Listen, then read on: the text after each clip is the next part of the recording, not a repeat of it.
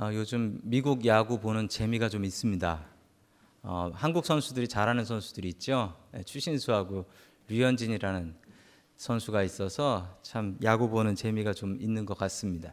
얼마 전에 샌프란시스코하고 LA 다저스하고 어, 경기를 하는데 어, 한국의 그 류현진 선수가 나와서 피칭을 했습니다. 스타, 스타팅 피처로 나와서 피칭을 했는데 참거 갈등되더라고요. 예, 저희 동네로 생각하면 샌프란시스코 편을 들어야 되는데 이거 한국 사람으로서는 LA 편을 들어야 되고 아시는 분은 아시겠지만 이제 샌프란시스코하고 LA하고 라이벌 아닙니까? 예, 숙적입니다. LA 감독이 이 매팅리라는 감독님이 계십니다. 던 매팅리라는 감독님이신데 어, 이분이 아주 훌륭한 감독이세요. 그런데 후, 훌륭한 감독이었는데 올해 처음에 처음에 시작할 때는 아주 좋지 않게 시작을 했습니다. 돈을 그렇게 많이 주고 훌륭한 선수들을 많이 사 왔는데 어, 서부지구 꼴찌 맨날 져요. 맨날 져요. 이기다가도 지고 맨날 져요. 하도 지니까 팬들이 뭐 트위터니 인터넷에다가 막 저 감독 갈아치워야 된다 이런 얘기 많이 올라왔고 어떤 기자는 이런 기사를 썼어요. 저 그 기사 읽었습니다.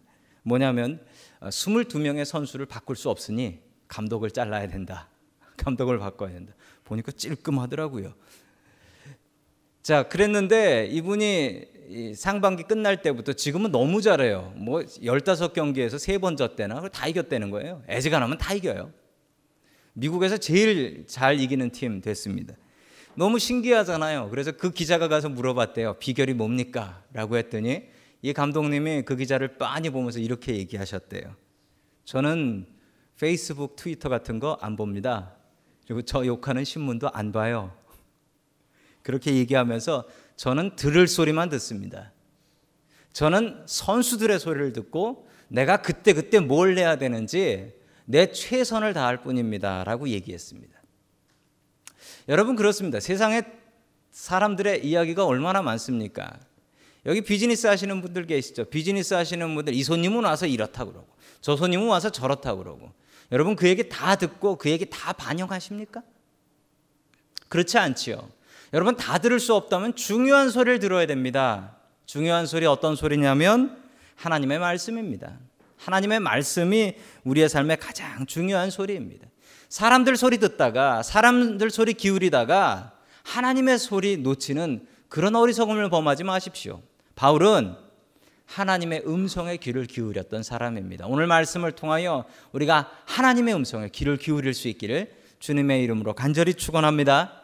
아멘. 첫 번째 하나님께서 우리에게 주시는 말씀은 하나님의 경고를 무시하지 말라라는 말씀입니다. 하나님의 경고를 무시하지 말라. 이 바울이 전도 여행 missionary trip을 세 번 갔습니다. 첫 번째, 두 번째, 세 번째. 자, 각 첫 번째, 두 번째, 세 번째를 마칠 때마다 마지막 final destination은 항상 예루살렘이었습니다. 예루살렘으로 가서 그 미션 나갔던 걸 미션 나갔던 것에 대한 리포트를 하고 예루살렘 교회 support를 얻기를 원했던 것이었습니다. 자, 우리 지도를 살펴보시면 지도를 보시면 그 3차 전도행의 코스가 잘 나와 있습니다. 항상 전도행을 인랜드로 쭉 돌아서 마지막에는 지쳤으니까 배를 타고 쭉 와서 예루살렘으로 들어갑니다. 거기 타이레라는 지방이 보이시죠? 제일 먼저 배가 내린 거 거기가 우리 성경으로 있는 두로라는 곳입니다. 거기서 옮겨가서 끝내는 예루살렘으로 들어가는 것이죠. 자, 그런데 이번에 들어가는 예루살렘은 1차, 2차 때 들어가는 예루살렘하고 사뭇 이 바울의 마음가짐이 달랐습니다. 바울의 마음가짐은 가서 선교한 것을 잘 보고해야지라는 마음이 아니고 가서 죽어야지 라는 마음을 가지고 갔던 것입니다.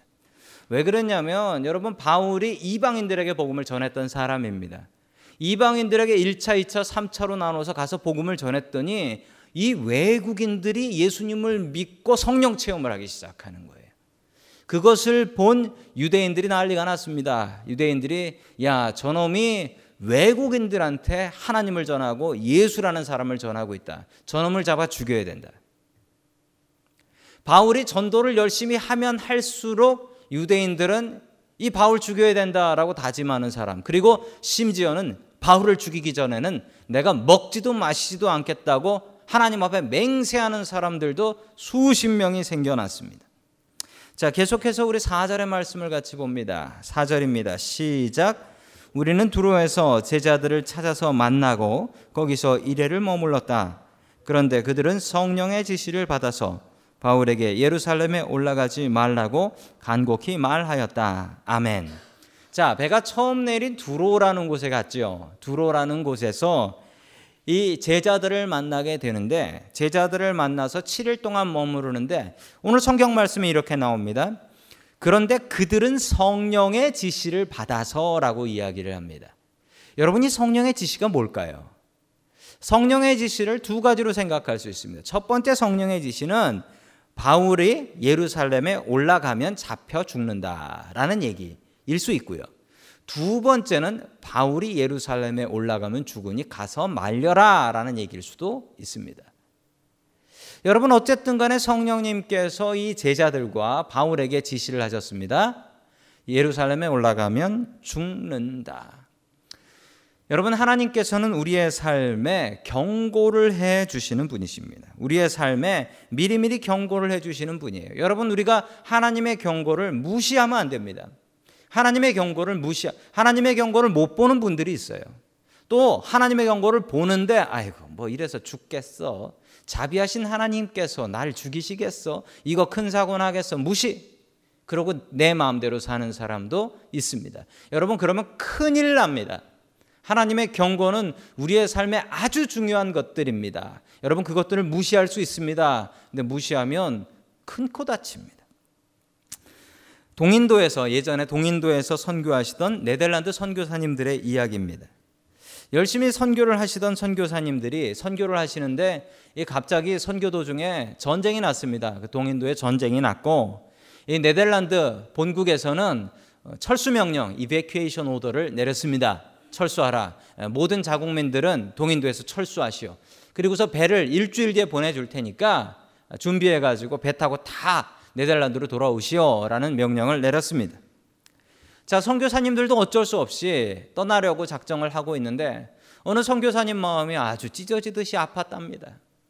내가 이렇게 원주민들한테 선교를 했는데 만약에 내가 내가 내 목숨 살겠다고 내 나라로 돌아가면 저 영혼들은 예수님도 모르는 저 영혼들은 저렇게 전쟁통에 죽지 않겠나? 저 죽으면 어떡하나? 나 하나 살자고 이 영혼 죽이겠는가? 내가 그러려고 선교사 됐는가? 그래서 동료 선교사님들을 모았습니다. 모아서 선교사님들에게 이런 부탁을 했습니다. 우리에게 일주일이 남아 있습니다. 일주일 동안 우리 같이 기도합시다. 우리가 본국에서 철수하라는 명령은 받았지만 우리가 하나님으로부터 철수하라는 명령은 받질 않았습니다. 우리가 하나님으로부터 명령을 받읍시다. 일주일 동안 우리가 기도하는데 우리 지킬 원칙이 있습니다. 아내하고도 상의하지 말고 자식들하고도 상의하지 말고 오직 하나님하고만 상의합시다. 하나님의 음성을 들읍시다. 그래서 이 선교사님들이 일주일 동안 금식하면서 하나님의 음성을 듣기를 원하면서 기도를 하고 일주일 뒤에 모였습니다. 모여서 어떻게 응답들을 받으셨습니까? 우리 응답받은 내용을 얘기해 봅시다. 라고 얘기했더니 첫 번째 선교사님이 하나님께서 저를 이곳에서 떠나지 말라고 말씀하시는 것 같습니다. 두 번째 선교사님도 하나님께서 저를 떠나지 말라고 하시는 것 같습니다. 모든 선교사님이 똑같은 응답을 받았어요. 우리가 여기서 떠나면 안 될 것 같습니다. 자, 그래서 우리 선교사님들 감사하면서 우리 여기서 죽으면 그냥 죽읍시다. 우리 복음 전하다 죽으면 죽읍시다라는 각오로 그 전쟁에 있는 동인도에 남아서 선교를 했습니다. 자, 이렇게 이야기가 끝나는 줄 알았는데 몇 달 뒤에 기막힌 소식이 들렸습니다. 무슨 소식이냐면 자기를 태우러 왔던 그 배가 본국으로 돌아가던 중 적들의 어뢰 공격을 받고 침몰해서 전원 몰살했다라는 소식이었습니다. 만약에 이 선교사님들이 하나님께서 주시는 그 음성 그리고 그 경고를 무시하고 짐 싸서 집으로 갔다면 어떻게 되었을까요? 그 선교사님들도 죽고 동인도의 복음은 전해지지 않았을 것입니다. 여러분 하나님께서는 분명히 우리의 삶 속에서 우리에게 경고하시는 분이십니다. 그 경고의 음성을 들으시길 원합니다. 만약 그걸 듣지 않고 무시한다면 여러분 우리의 인생에 어떤 결과가 벌어질지 알 수 없는 노릇이기 때문에 그렇습니다. 여러분 하나님의 음성에 귀를 기울이십시오. 사람의 음성이 아니라 하나님의 음성과 하나님의 경고에 귀를 기울일 수 있는 저와 여러분들 될 수 있기를 주님의 이름으로 간절히 축원합니다. 아멘. 두 번째 하나님께서 우리에게 주시는 말씀은 편함보다 보람을 선택하라라는 말씀입니다. 편함보다 보람을 선택하라. 우리 사도행전 21장 11절의 말씀 같이 봅니다. 시작. 우리에게 와서 바울의 허리띠를 가져다가 자기 손과 발을 묶어서 말하였다. 유대 사람이 예루살렘에서 이 허리띠 임자를 이와 같이 묶어서 이방 사람의 손에 넘겨 줄 것이라고 성령이 말씀하십니다. 아멘. 자, 게다가 한술 더 떠서 이런 일도 있었습니다. 아, 이스라엘 예루살렘에서 선지자 하나가 왔는데 이제 아가보라는 선지자입니다. 바울을 보더니 바울에 있는 허리띠를 달라고 하더니 허리끈을 갖고 자기 손을 묶어 가지고 이렇게 얘기했습니다. 당신이 예루살렘에 가면 이렇게 유대인들한테 붙잡힐 것이고 유대인들한테 붙잡혀서 로마로 붙잡혀 갈 것입니다. 이방인들에게 붙잡혀 갈 것이요. 라고 예언을 했습니다. 여러분 이것은 정말 기가 막힌 예언입니다. 이 사도행전 뒷장을 펴가지고 보면서 하는 얘기 같을 정도로 기가 막히게 예언이 맞아 떨어지게 됩니다. 바울을 걱정한 교인들은 바울의 길을 막지요. 어떻게 막았냐면 우리 사도행전 21장 12절 말씀 같이 봅니다. 시작. 이 말을 듣고 그 사람들과 함께 우리는 바울에게 예루살렘으로 올라가지 말라고 간곡히 만류하였다. 아멘. 그 다음 절에 보면 바울이 아, 바울에게 교인들이 찾아와서 울면서 울면서 매달리면서 제발 가지 마십시오. 가면 죽습니다. 우리에게 더 복음을 전해 주셔야 되지 않습니까? 왜 갑니까? 가지 마십시오. 하면서 바울에게 눈물로 호소를 했습니다. 여러분 왜 이렇게 바울이 가는 것을 말렸을까요? 바울을 사랑하니까요. 사랑하는 사람이 죽으러 간다고 하는데 여러분 잘 가십시오라고 축복해 주시겠습니까? 가지 말라고 말리죠. 사랑하는 사람이 죽으러 간다는데 그거 안 말릴 사람이 어디 있겠습니까? 아마 사랑하지 않으면은 어, 등떠밀어서 보낼지도 모릅니다. 그런데 사랑하면 말리죠. 한국 교회가 나온 아름다운 순교자 주기철 목사님이 계십니다. 아, 주기철 목사님 일제 시대 때 일본 사람들에게 신사 참배 안 한다고 하다가 감옥에 끌려가셔서 온갖 고문 당하시다가 아, 돌아가실 때쯤이 되었습니다. 사모님께서 그 평양 형무소에 가서 아, 면회를 하는데 이 남편 목사님 주기철 목사님이 돌아가실 때가 되니까 육체적으로 너무 많이 힘들고 괴로우셨는지 아내를 보면서 이렇게 얘기했다고 합니다. 여보, 나 숭늉이 먹고 싶어. 여러분 아시겠지만 이 숭늉이 어디서 파는 게 아닙니다. 집에서 먹는 거죠. 즉, 여보 숭늉이 먹고 싶어. 이 얘기는 나 집에 가고 싶어. 나 집에 가고 싶어. 이 얘기를 하셨어요. 자, 그러자 이 사모님이 대단한 사모님입니다. 주기철 목사님보다 더 대단해요. 그 얘기를 딱 듣고 사모님이 뭐라고, 여러분 같은 뭐라고 하시겠습니까? 어, 집에 가서 숭늉 싸울게 이러시겠습니까? 이 사모님이 목사님 손을 딱 잡고서 이렇게 말씀하셨대요. 여보, 승리해야 하오. 이 얘기가 뭡니까? 지지 말고 순교하라는 얘기입니다. 지지 말고. 아유, 무서운 사모님입니다. 아, 혹시나 제가 순교할 기회가 있더라도 여러분 저를 등 떠밀어서 아, 우리 목사님이 순교하실 거예요. 이렇게 등 떠미시면 제가 이를 갈고 순교할지도 모릅니다. 그러니까 밀지 마십시오. 제가 알아서 하겠습니다.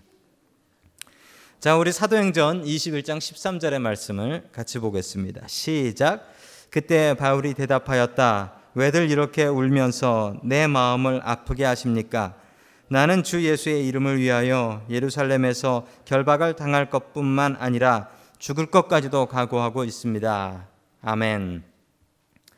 바울은 벌써 다 알고 있었습니다. 그리고 알고 있는데 왜 말리냐고 나는 예루살렘에 가서 살아 돌아올 생각 없고 나는 가서 죽을 거라고 이야기를 합니다. 여러분 바울이 예루살렘에 올라가는 것이 하나님의 뜻입니까 아닙니까?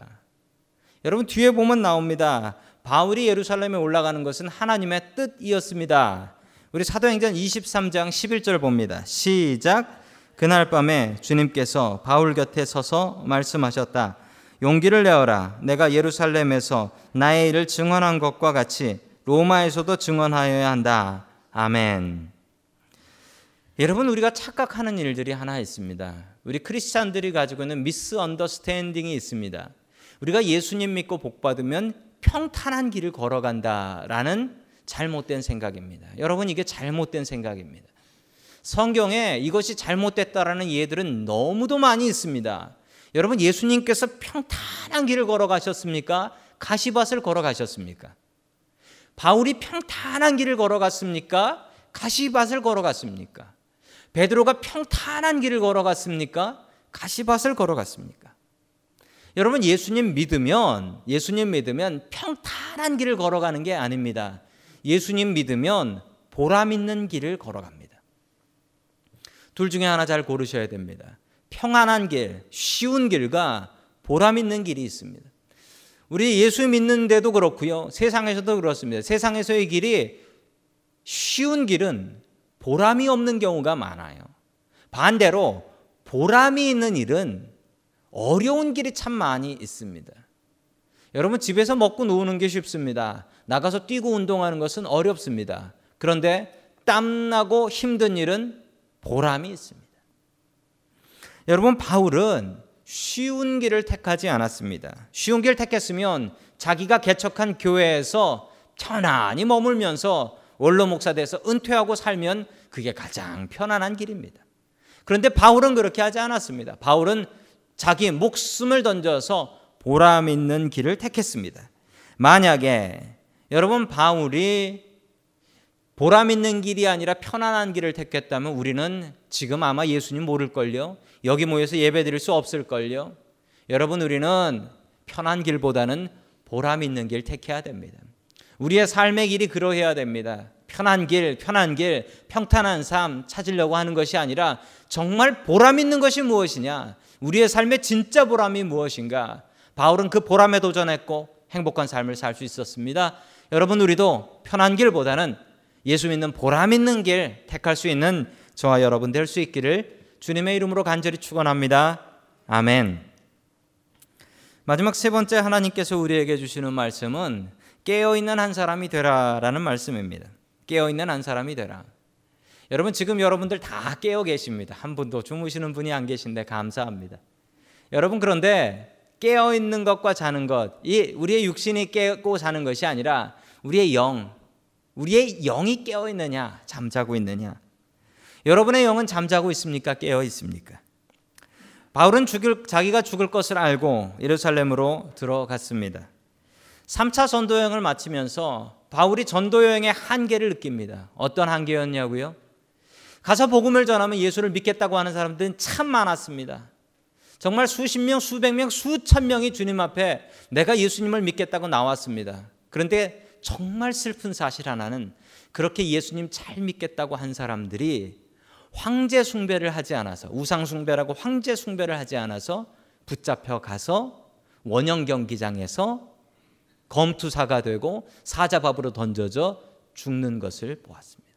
너무 마음이 아팠습니다. 내가 전도한 사람인데 저 신실한 형제가 저 신실한 자매가 사자밥으로 죽어가는 것을 보면서 도대체 내가 뭘 잘못한 건가? 나는 영생의 길을 가르쳤는데 저 사람들이 붙잡혀가서 죽는 겁니다. 그리고 깨달았습니다. 내가 전도해야 되는 가장 중요한 사람이 하나 있다라는 사실을 바로 로마 황제였습니다. 내가 로마 황제를 전도하면 된다. 시저를 전도하면 이 모든 박해가 끝이 난다. 여러분 말은 되지만 말도 안 되는 얘기입니다. 자기가 신이라고 자기가 하나님이라고 하는 그 사람을 전도하겠다는 생각을 바울이 했습니다. 내가 시저만 전도하면 된다. 그래서 바울이 꾀를 냈습니다. 당시 로만 시리즌, 로마 시리즌십을 가지고 있는 사람은 이 재판을 받을 권리가 있었고 재판을 받을 때 만족스럽지 않으면 지금은 우리 우리 재판에서는 어떻습니까? 세 번 받을 수 있고 마지막에는 저기 대법원 수프림 코트에 가서 받을 수가 있죠. 그게 권리죠.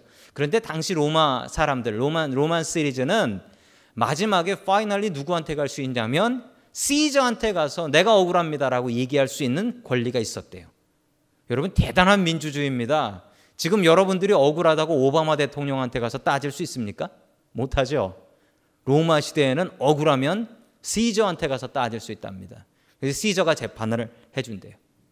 바울은 시저한테 잡혀갈 생각을 했습니다. 그리고 잡혀가면 가서 억울합니다라고 하면서 복음을 전해서 그 얘기를 시저가 꼼짝 않고 듣고 있어야 되거든요.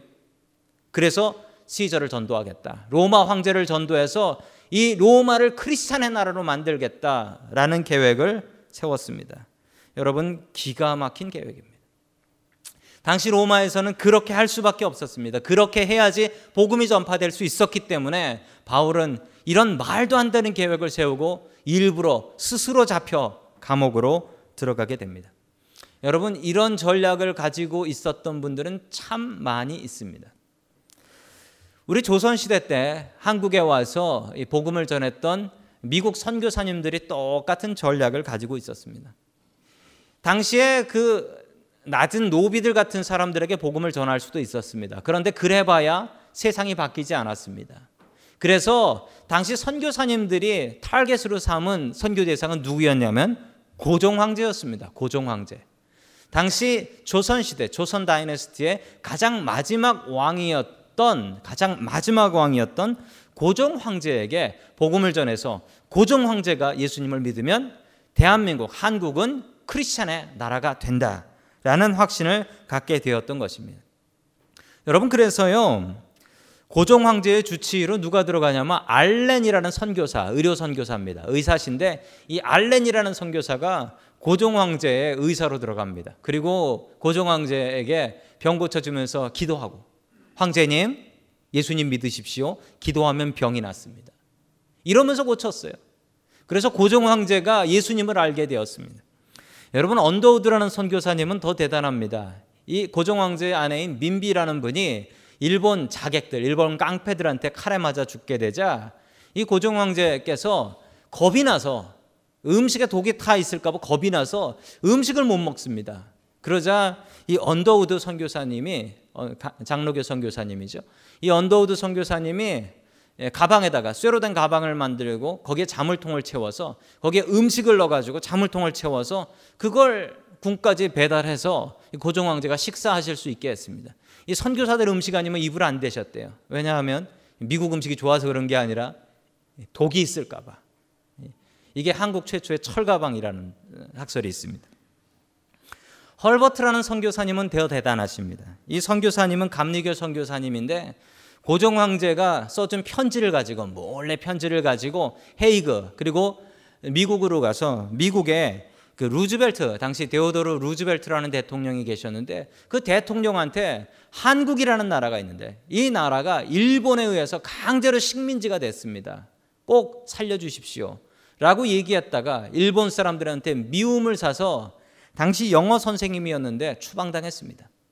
그러자 미국 가서 신학교 다니면서 선교사로 다시 또 한국을 들어와요. 이분이 이승만 대통령의 초대로 1949년 8월 5일 그러니까 지금 지금 이런 때예요. 참 더운 때잖아요. 이 86세 노인이 한국 가셨다가 일주일 만에 하늘나라 가세요. 일주일 만에 하늘나라를 가셨습니다. 이분이 이런 유언을 하셨습니다.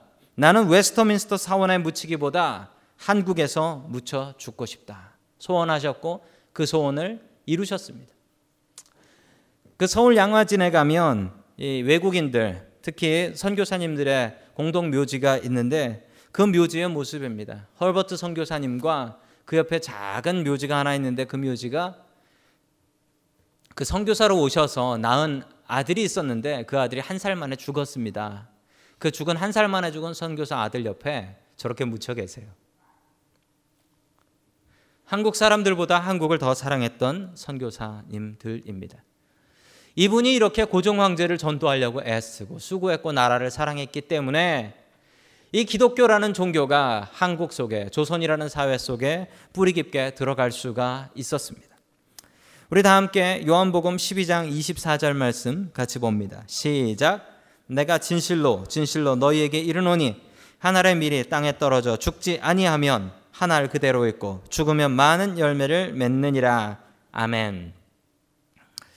여러분 이 말씀 그대로입니다. 한 알의 밀이 땅에 떨어져 썩으니까 많은 열매를 맺을 수 있었다는 거예요. 바울이 그랬습니다. 바울이. 당시 사람들이 꿈도 꾸지 못했습니다. 어떻게 감히 시절을 전도할 생각을 해요? 그 사람은 신이고 하나님인데. 그런데 바울은 그 꿈을 꿨습니다. 자신의 목숨을 내어 던져. 실제로 바울은 로마로 들어갔고 로마에서 목이 베어져서 순교를 당했습니다. 여러분 그 순교의 피는 그냥 끝나지 않았습니다. 서기 313년 콘스탄틴이라는 황제가 나는 예수 그리스도를 믿고 그리고 내가 통치하는 이 나라는 예수 그리스도의 나라다라고 선포해 버렸습니다. 바울이 죽은 뒤 250년쯤 뒤에 그의 순교의 피가 그 열매가 기막힌 선교의 열매로 맺어지게 됩니다. 여러분 한 사람이 깨어 있는 게 무슨 의미가 있냐고요? 여러분 한 사람이 깨어 있으면 모두를 살릴 수가 있습니다. 여러분 저희 어릴 적에 제가 어릴 적에는 연탄을 뗐습니다. 연탄. 그래서 제 별명이 어릴 적 별명이 동원 연탄이었습니다. 얼굴 꺼먹고 이름이 동원이라고 해서 다들 동원 연탄이라고 불렀습니다. 한 번은 저희 교회 고등부 선생님이 저보고 이렇게도 말씀하셨습니다. 어, 아버지 연탄 배달 잘 아시냐라고도 한 번 진지하게 이야기하시더라고요. 그래서 저희 아버지 연탄 배달 안 하시는데요라고 했더니 야 이놈이 아버지 직업을 직업을 천대하네라고 하면서 혼난 적도 있었습니다. 그 선생님은 지금도 저 저희 아버지 연탄 배달하시는 줄 압니다. 이름 때문에 오해입니다. 그런데 여러분 연탄 떼는 집에 연탄 집 연탄 떼는 집도 두 종류가 있었습니다. 아십니까? 그 연탄도요. 연탄 구들이 있고 잘 사는 집은 연탄 구들이 아니라 뭡니까? 연탄 보일러였습니다. 저희 집은 연탄 구들이었습니다. 제가 그 장판 들춰봤다가 깜짝 놀랐습니다. 엄마, 왜 우리 집엔 금이 이렇게 많아요? 집이 완전히 금광이에요. 예. 보통 거기 금이 가잖아요. 금이 가면 거기다가 은박지 테이프로 그 냄비 붙이는 은박지 테이프로 붙여놓고 그랬습니다. 한 번은 잠을 잤는데 아침에 일어나니까 어머니가 딱을 때려요. 일어나라고. 그래서 왜 따귀를 때리고 날신가? 그랬더니 연탄가스가 샜어요. 연탄가스가 샜어요. 연탄가스가 샜는데 어머니가 그 당시에 교회에서 철야하면서 철야하면서 사셨기 때문에 어머니가 철야하고서 집에 와 보니까 다들 가족들이 연탄가스 먹고 있더라는 거죠. 그래가지고 딱이 맞고 일어나가지고 정신 못 차리고 있는데 정신 못 차리면 또 그때 TV에서 이런 거 알려줬다고요. 식초를 코에 대고 있으라고. 그래가지고 우리 가족들 다 아침 내내 식초 코에 대고 이러고 있었다고요. 그래서 살았어요.